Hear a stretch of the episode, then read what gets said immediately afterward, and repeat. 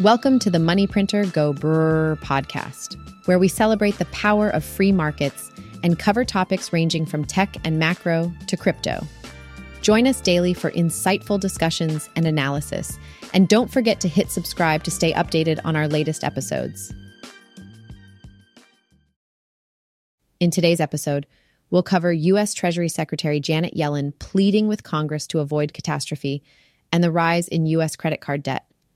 On Tuesday, Treasury Secretary Janet Yellen again warned that the U.S. will reach the debt limit on June 1st, and a failure to raise it could cause what she calls widespread suffering and an economic and financial catastrophe.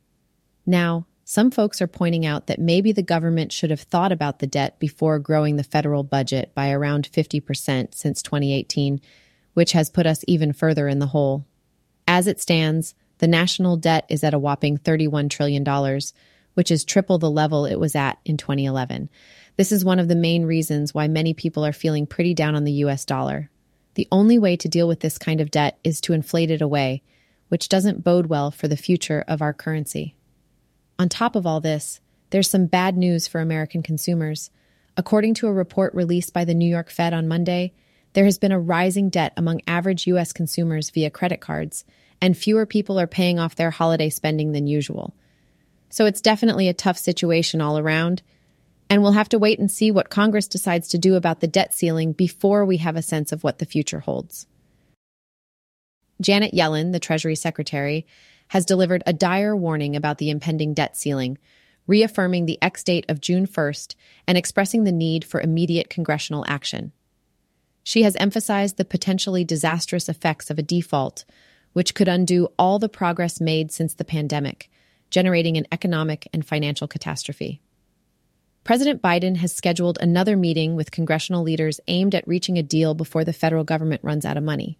However, the previous meeting showed little progress, making it all the more crucial for a satisfactory agreement to be reached this time around. Yellen has emphasized the urgent need to lift the debt ceiling, as the failure to do so would halt government payments to Social Security beneficiaries, veterans, and military families. She stresses that the crisis can be averted by raising the debt ceiling without authorizing any new spending. The consequences of default, according to Yellen, would be disastrous. It could result in 8 million job losses, a 45% drop in the stock market, and 10 trillion in household wealth evaporated.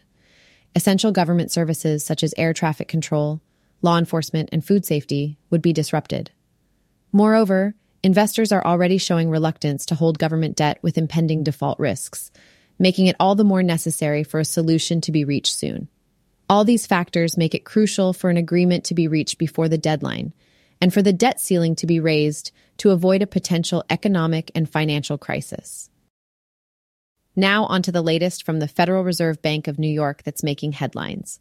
According to their recent report, U.S. households have accumulated a record $148 billion in debt, bringing the total up to an astonishing $17.05 trillion. That's a whopping $2.9 trillion higher than before the pandemic started.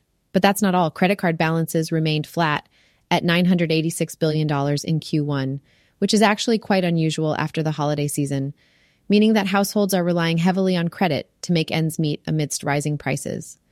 Speaking of delinquency rates, while the overall delinquency rate stands at a low of 2.6%, the proportion of debt that becomes delinquent after 30 days increases across credit cards, auto debt, and other types of loans. Lastly, Let's dive into the mortgage trends. In Q1, home equity lines of credit increased for the fourth consecutive quarter after a decline lasting nearly 13 years. However, mortgage originations plummeted to $324 billion, the lowest since 2014. All these shifts in consumer borrowing habits are definitely worth keeping an eye on.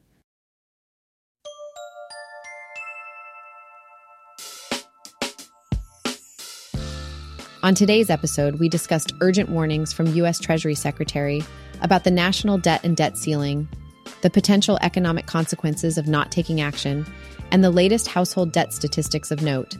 Thanks for listening to today's episode, and don't forget to subscribe.